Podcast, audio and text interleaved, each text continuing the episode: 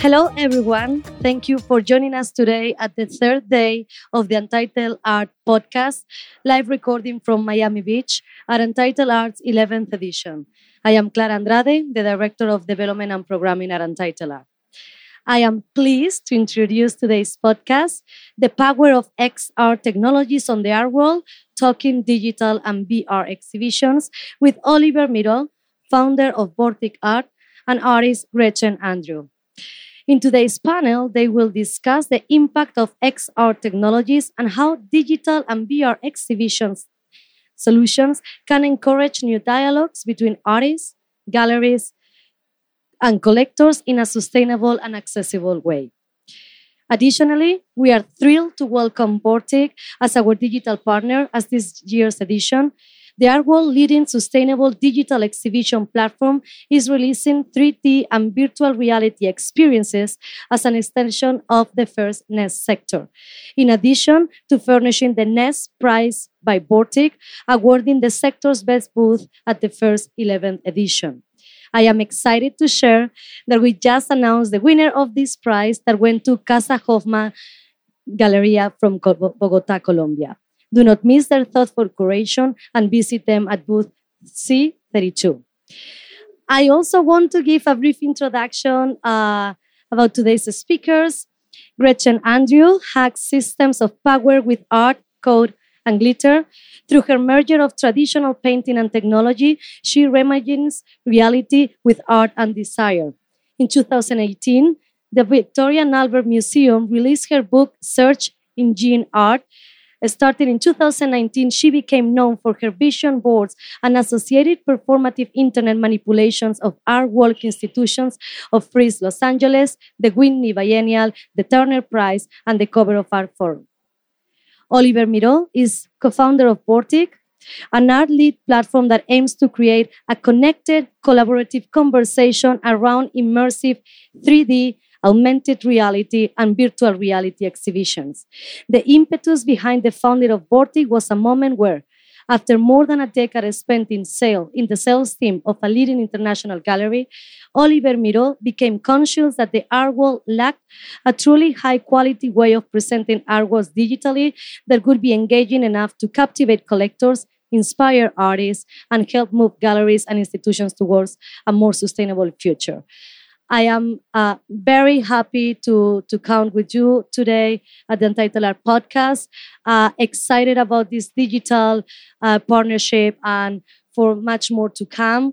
Uh, excited as well that Casa Hoffman was the awardee gallery. And now, Oliver, Gretchen, I hand the mic over to you. Thank you. Thank, Thank you, you so much. So it's a pleasure to be here um, as sponsors of Untitled. It's been such an incredible week and really incredible galleries that have participated in the fair. And um, it was a very difficult decision because there were so many great galleries. Um, so it's um, it's just a it's been an incredible week, and we're very proud to have partnered with you on it. So we're I'm here today with with Gretchen, who I tend to have really interesting conversations with. Um, we hope you agree. so we thought it would be a really nice idea when we were invited, and when I was invited to invite Gretchen um, to participate in this talk. Thank you for having me. So um, we're coming at this conversation from quite different angles, and I think we often come across this in our conversations. Um, so you're very much exploring the artistic side, and I'm very much exploring the way to present artist work in the digital environment. So, as, as a starting point, can you tell us a little bit about your practice and um, how you've come to be so involved in the digital area? Yeah, absolutely. Um, so I'm Gretchen, and um, I come from a tech educational background and worked briefly in Silicon Valley.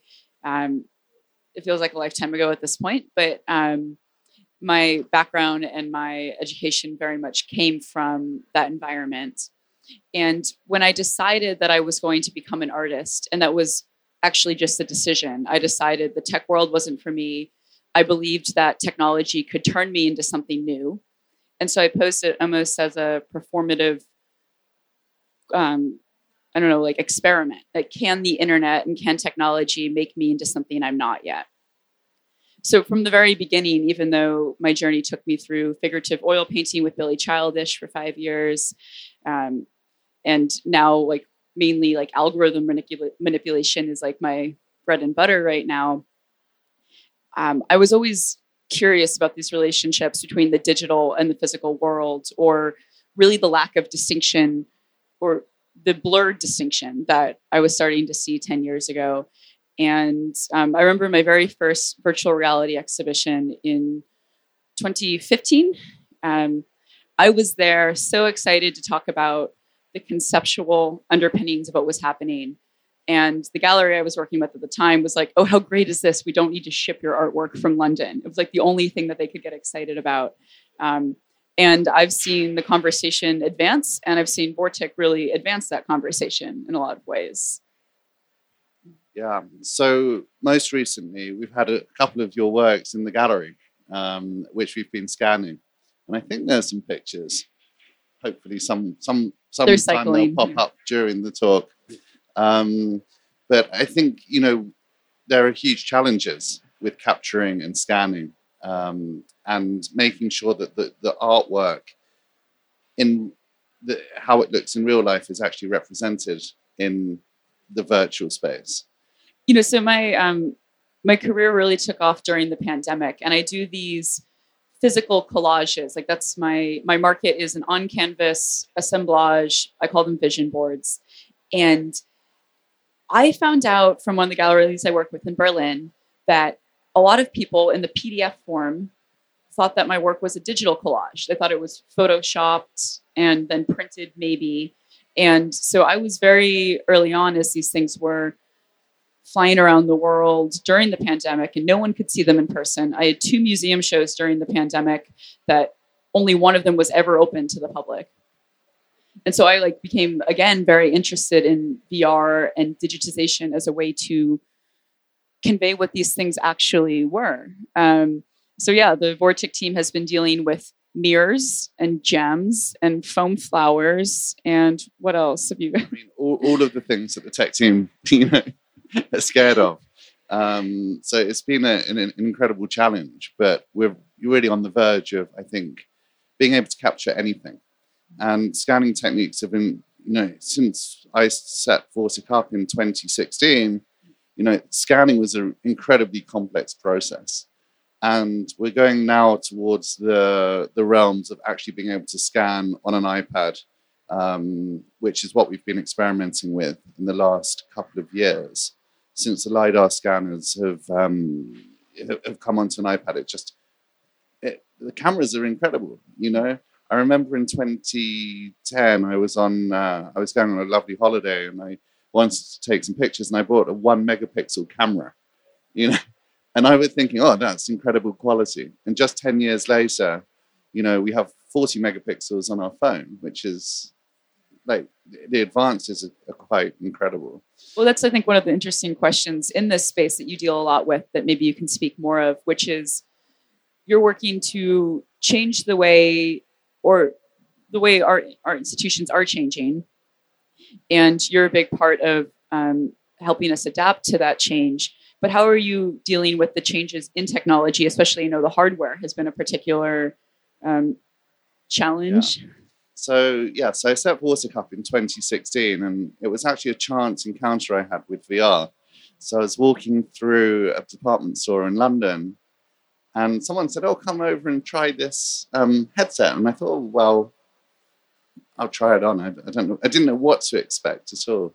And um, I put the headset on, and there was, you know, things happening which were it's like being in a big cartoon world uh, with dinosaurs. And I thought, well, that's very cool, but I don't know what I'm going to do with it. I could take it home for the children. I'm sure they'll love it.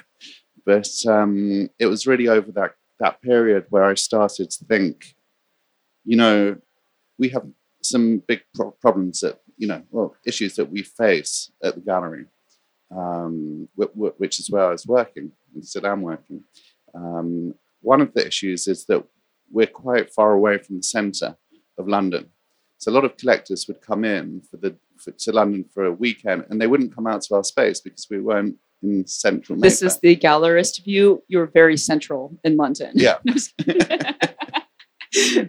Um, what are you, we- N1? N1. Okay. Yeah. So we would, um, yeah, for sure miss miss collectors that were coming. But the other thing we were really struggling with was we didn't really have any way to present our artists' work in a, in a digital way that was actually uh, something that people wanted to look at. So we all started to be.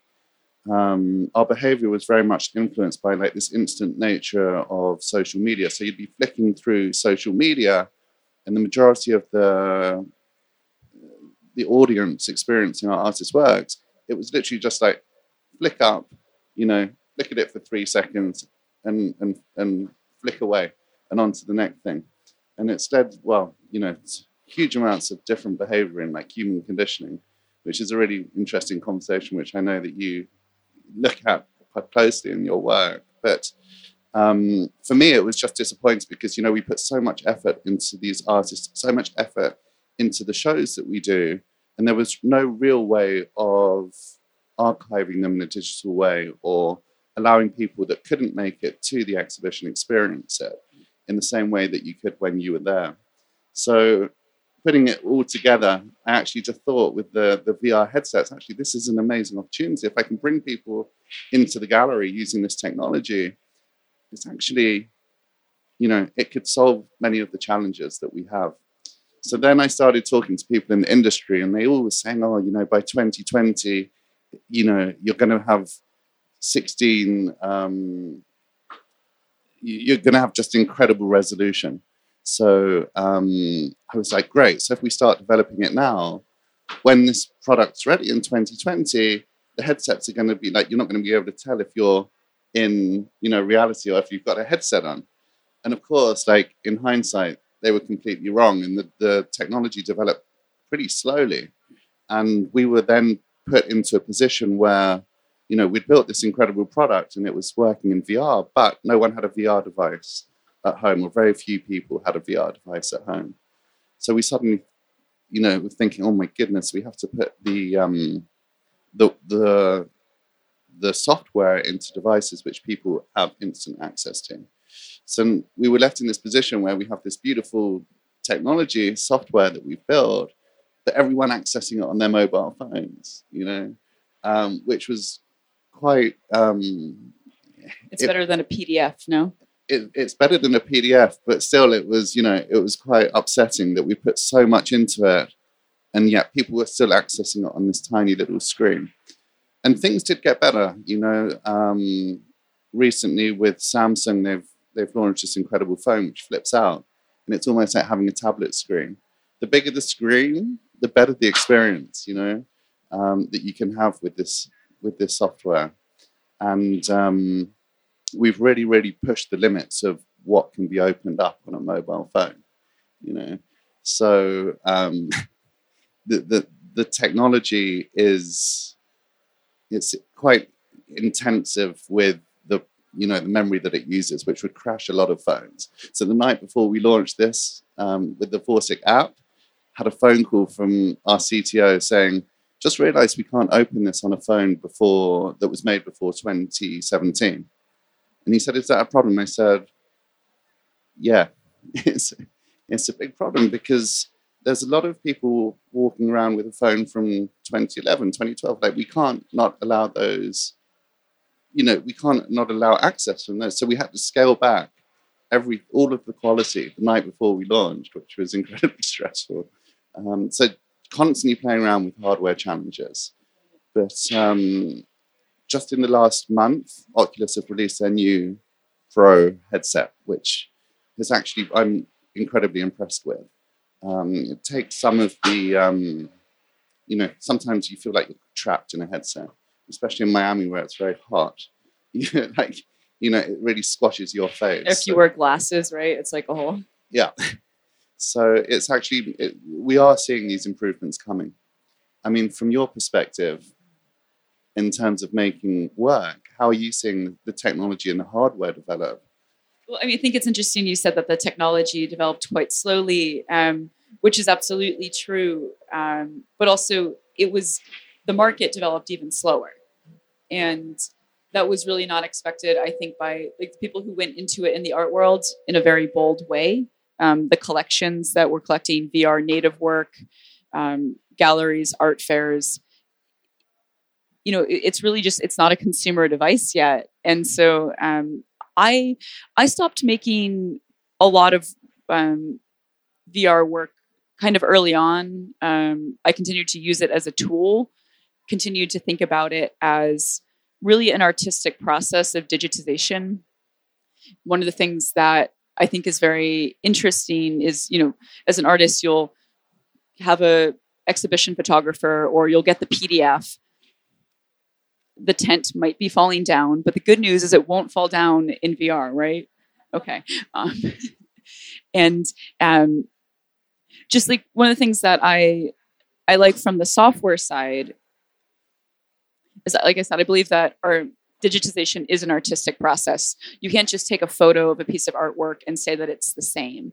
I think about this in terms of Sherrie Levine's After Walker Evans, um, more of a feminist statement from her, but taking a photograph of a photograph is not just a creative act it actually the quality changes we think of cameras as these things that are neutral but there's so much algorithm there's so much logic there's so many decisions in how that operates that um, i know that when you work very closely with artists i the Doug Aitken's is like one of my favorite examples of this as well.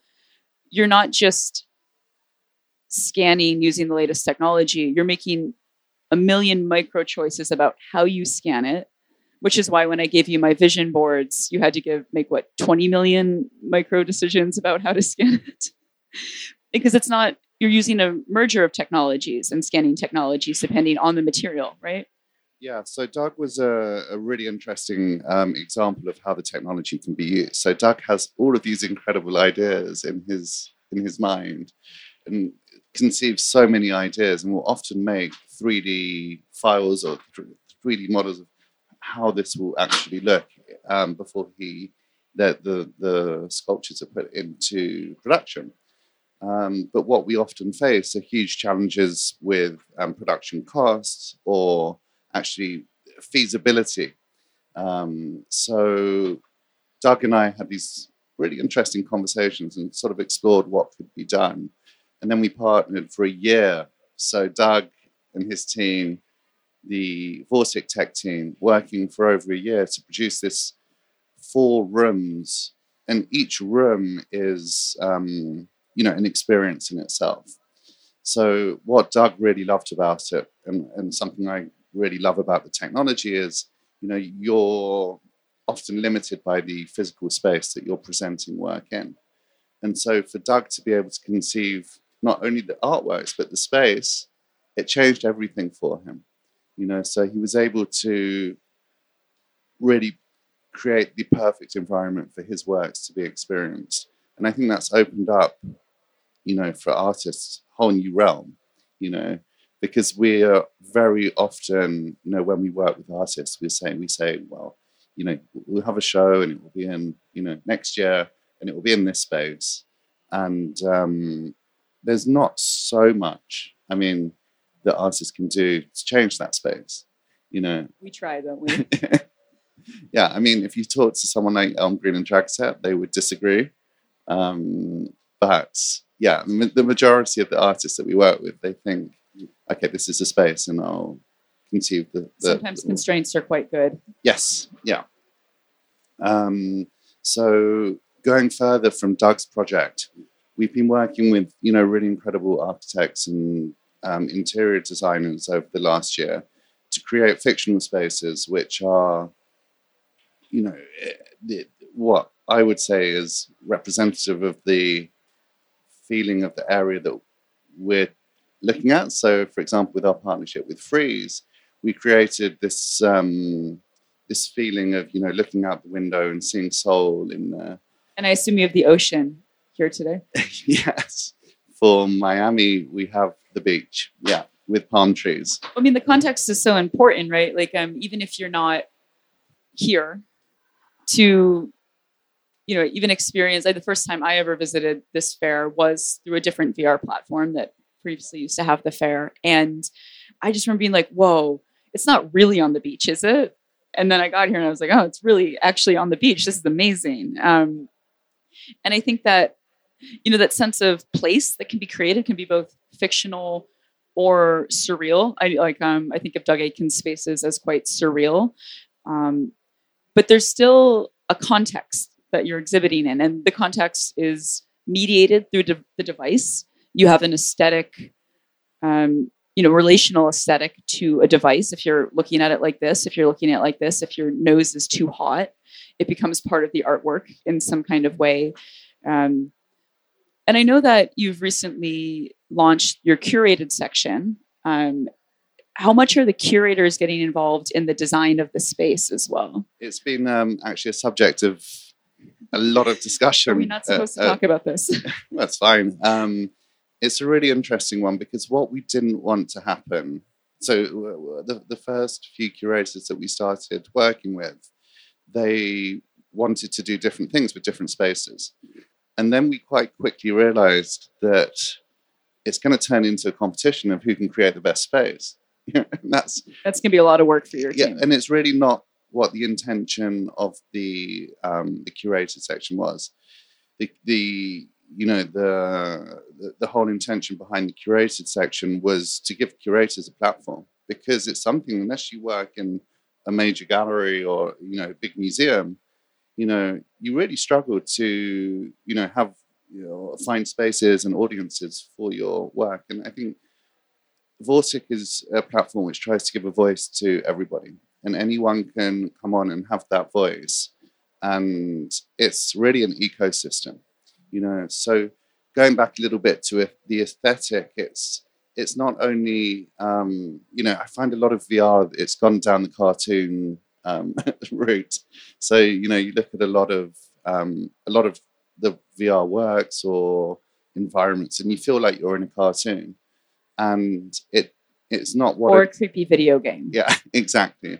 So it's not what um, initially attracted me to VR. Like I really loved the idea of being able to transport someone. You know, if I'm in, like my wife, we, I was talking to her this morning, and she was in VR in London, and she was in the Miami space, and she felt like you know, you just don't get that from a cartoon. Like I wanted to transport people to a different place from wherever they are in the world. And that, of course, feeds into accessibility. There's billions of people every year that don't get to experience a beach or, you know, even sunshine. And um, I just love that idea. And it's, you know, it, you have the bonus of the art involved in the platform, but ultimately it takes people um, to places that they couldn't go to otherwise. And I, I just love that feeling of um, accessibility, but more so the being able to experience different culture and creating these cultural conversations worldwide. It's so important with, you know, just the way of the world and the, you know, the way that it's um, evolving and becoming more, everyone's becoming more separated um, in the world. And I think VR is, and, and especially with the cultural side that Vortic offers, it's a way of pulling back you know everyone into understanding different cultures because I think this is where the issues are really coming from. Is this misunderstanding of everybody? You know, everyone has so many opposing views, which are you know slowly becoming more extreme and more extreme, and actually. It's just a mis. It's all. It all. All of the issues are coming from misunderstandings. So creating a platform that can pull all of that together and give access to culture from around the world to try and understand and try and make sense of it. Um, I think is a really important thing for the world to have. Yeah, there's almost like a um, like I tend to come from a bit more of a cynical approach to the, the technology. Anytime someone tells me that technology is going to bring us closer together, I get a bit skeptical. Um, but I do very much believe that artwork does do that. That um, not necessarily interacting. I mean, I love the avatar stuff that you guys have going on. Um, hanging out in VR um, is very fun. And but the I think there's so much artwork that does remind us of otherness and of different cultures and getting to see and experience more of that um, like I, I think I think is part of that process. Um, it's very much yeah. thinking about the artwork. yeah, yeah, not that. again, I the, mean, but the- the the- avatars are great, but But I think the um, the platform as an ecosystem for the art world is, you know, you can walk in there and you can really experience anything from any part of the world, Mm. which is, you know, it's experiencing art and different cultures. Um, so the technology in its purest form, no, it doesn't do that. Mm. But what we're creating is an ecosystem for the art world. You know, so wherever you are in the world, you can experience art from other areas of the world. I think it's really, really important, you know, and it's not this Instagram flick it through like for three seconds because, you know, you'll often just be looking purely at the aesthetics. You don't really get the chance to stand in front of a work. And that's what Vortic really offers you. And it gives you context in sense um, of scale. And sense of scale and just being able to hear curators or the artists talk about the work has been really what we've focused on in, in this year. So how can we you know we, it looks beautiful but actually people want more. And the issue that we face um, from the Vortic perspective which again is a, a, a big hot topic of conversation is really um, you know you, you have different people coming to the platform. So you have people that are looking at art for the first time and want to hear an artist talk about the work. And then you have a collector who has 20 works by that artist, understands it inside out, and would like to know something else, you know, a completely different perspective. We need to get you some tracking cookies in there and like link it to the database of their works. yeah. So this is this is uh, not using cookies, but you know, we're we want to personalize the experience um, a lot more for you know, so you can really choose and what you want to listen to and, and how you um, approach that work of art. Um, so that is, I mean, there's there's a million things you know to think of when you're building this, something like this. Um, and I've just learned you have to be incredibly patient because I want to do everything, you know, all the time. Um, I want to build everything, and uh, the, the team will often say, "Well, you know, concentrate on one or two things." But I can't. I, my the vision's too big for the um, for what we can actually achieve in the short term. I mean, we've been building it for six years, and I look at it and I'm like, "Come on, we need to do like ten times more than this." You know, it's um, it's it's an incredible um, challenge to hit, and also the more the team grows, the more opinions you get of what we should be doing, what you know.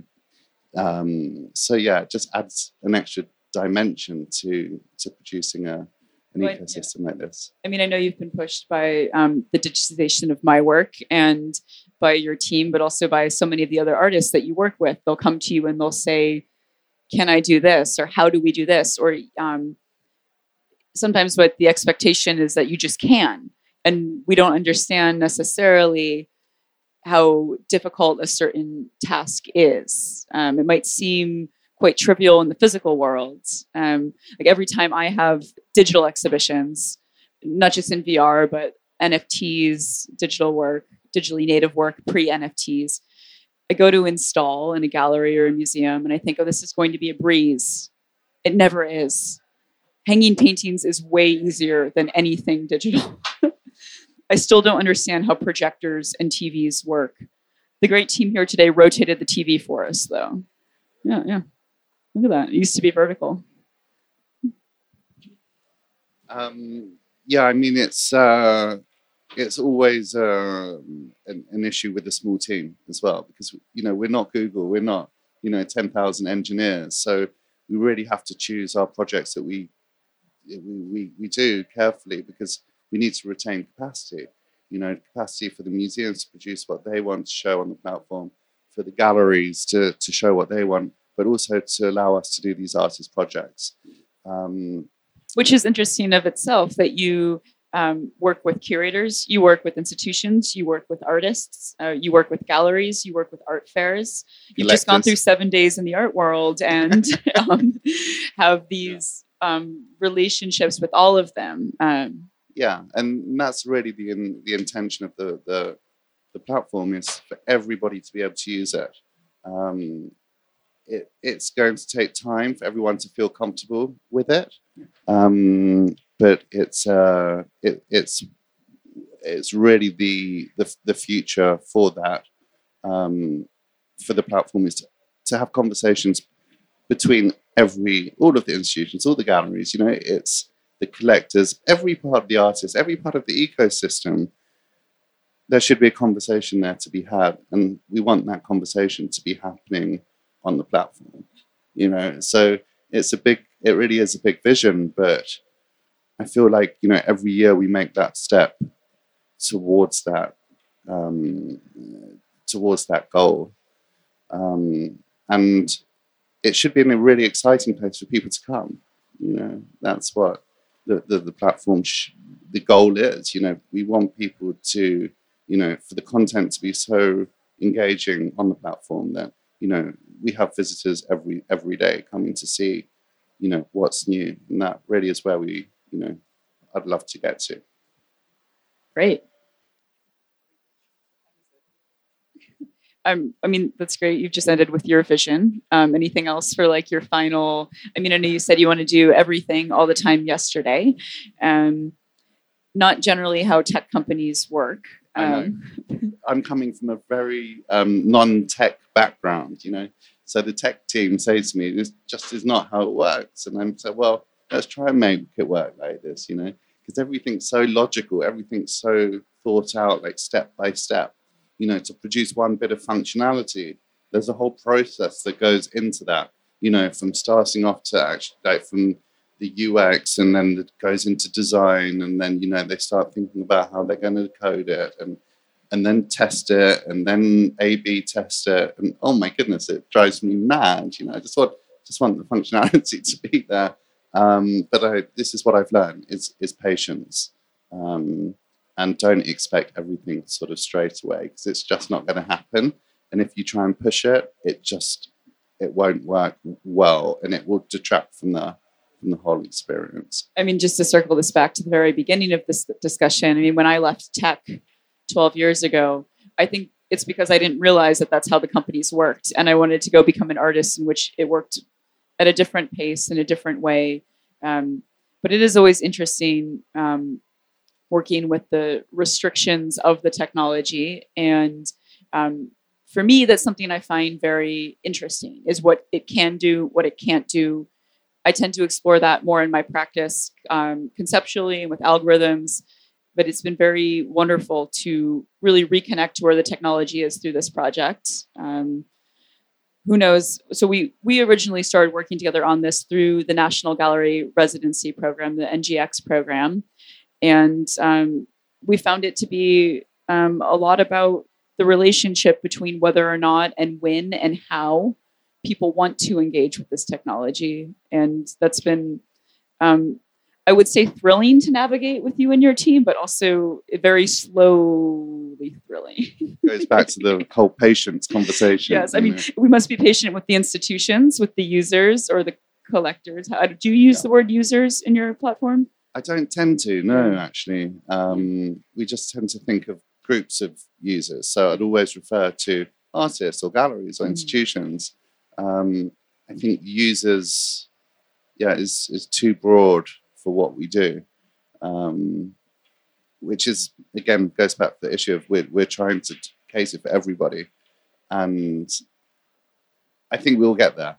Um, but it's, it's, it's hard. I think you're most likely to get there. So Thank you. Um, should we take some questions? Yes, uh, I would like to now open it uh, for questions to the audience. So uh, if you can come here, yeah, and ask your question. Thank you. My question is for Oliver. You mentioned that your Vortic software it's used by galleries, by museums. I wonder, is it easy to use? Galleries or museums, do they need to have their IT people using the software, or it's how does it work?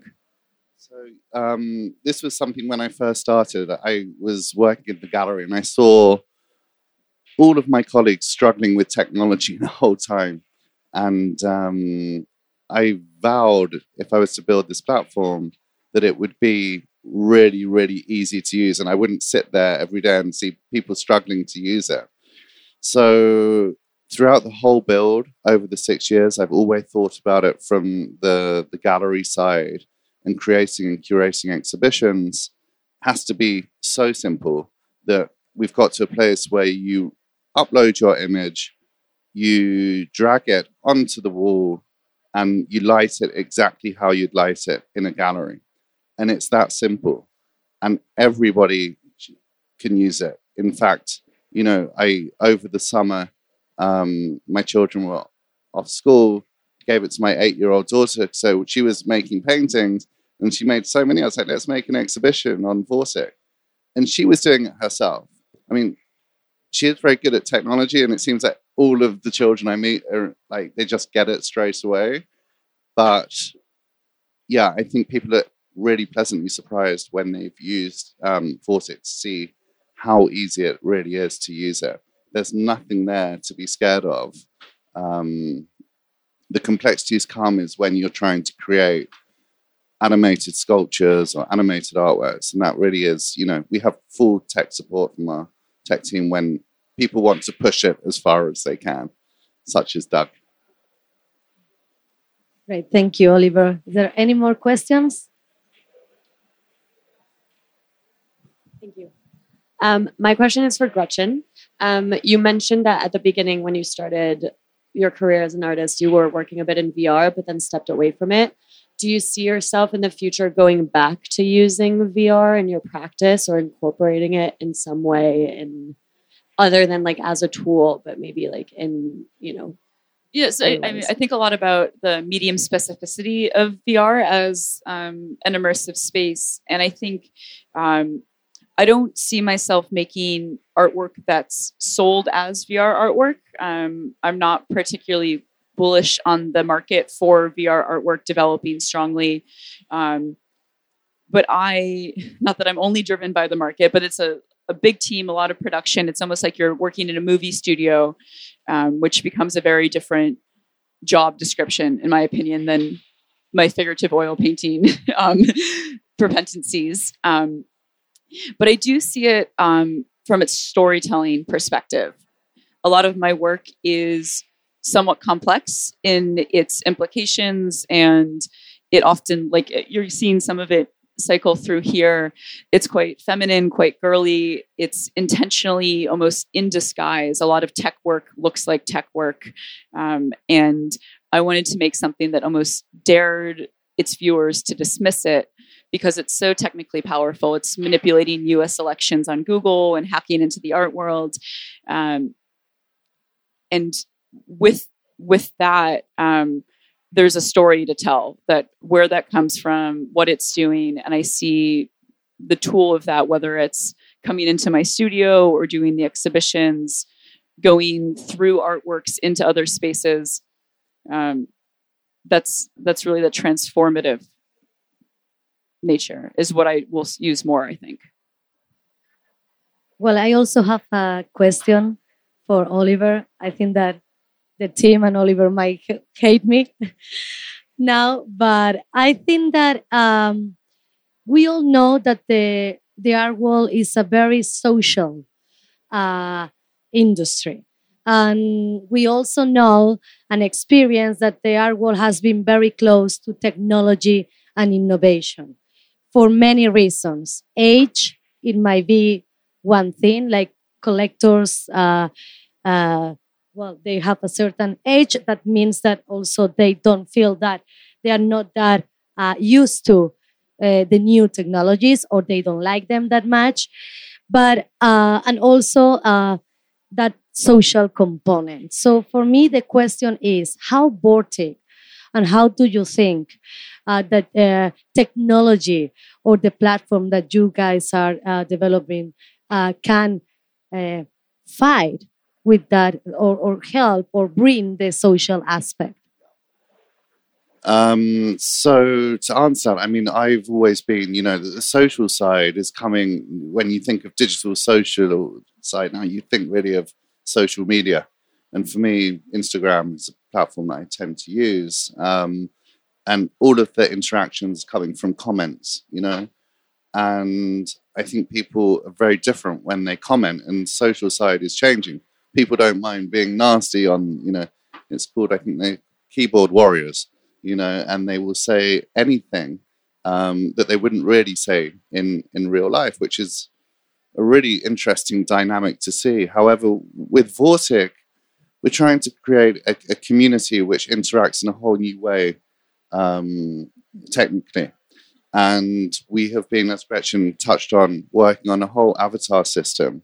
So when you're in VR, you can see who you're interacting with and you engage with them as if you were in front of them physically.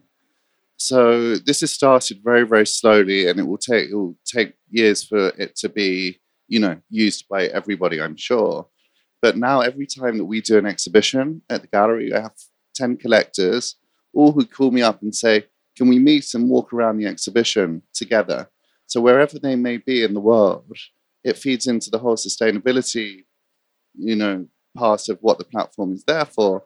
They don't need to fly from New York to London to come and see the show which they really want to see. We meet and we engage as if we were there together. And in fact, it's actually really sometimes more fun meeting someone like in that way than bringing someone into the gallery because they're in the comfort and they of their own home or environment and they feel very safe and they can often be a lot more relaxed than walking into what can be, you know, quite an intimidating environment to walk into a gallery space. And again, it feeds into um, the accessibility of the art world and allowing people to walk into a gallery, but feel really, or a, a, an institution, but feel really, really comfortable there in doing so. And if they haven't felt like they're able to do that yet, we really hope this technology will give them the confidence to know what to expect when they walk into a, a gallery or an institution and feel really comfortable in doing so and allow far more people to have access to art. You know, we have so many people that would, um, you know, so many stories where, you know, they say, well, the receptionist looks at me as if I'm crazy to be walking into the gallery. You know, and say, well, no, it really shouldn't feel like that. You know, everything, you know, the artist wants everyone to view their work. Like they want the, those people in the in the galleries to be really accommodating um, and welcome people, but yeah, it's just something which built up this reputation of the art world, which I think we need to reverse and overcome and, and really allow anybody to feel like they can walk into the to the gallery. And I think hopefully we'll we'll make a big um, dent into that and the confidence people have in doing so, purely through the very powerful, you know, social side that we do have. Um, it's also an incredibly important part for us. Our head of technology is one of the um, adjunct professors at NYU in social VR. So it's something that he really is, you know, a huge believer in the technology um, and the power of that social side. I also think I don't. We won't get into this deeply, but um, the social side of VR will definitely be pushed and intersect with the metaverse, and those are very social spaces, um, and they don't have the production quality of Vortic. The art is um, maybe also lower production quality in a lot of times, but I've been to Christmas parties in the metaverse. I've exhibited in the metaverse. I've sold artwork in the metaverse. Like it's a, um, whether or not you want it to happen, I mean, your world is going to overlap with that real we hard. Had our Christmas party last year, which was cancelled because of you know the new COVID. We had it in a, in a gallery space. Yeah. In all of us had a headset at home, and we had our Christmas party, and I think we were even having cocktails together. So um, it, and everyone enjoyed it, you know, and um, and it was fun. And no one got in trouble, you know, like a normal Christmas party. There was no like, uh, you know. yeah. And um, yeah, and I think we all came off that and felt that we'd had a real bonding exercise. And if we can have that for a, a Christmas party, then it can happen in any scenario. Thank you. Great, thank you. Is there any more questions? Well, thank you very much for for for joining us today at Untitled Art Podcast. I would say then that let's see each other in the metaverse very soon.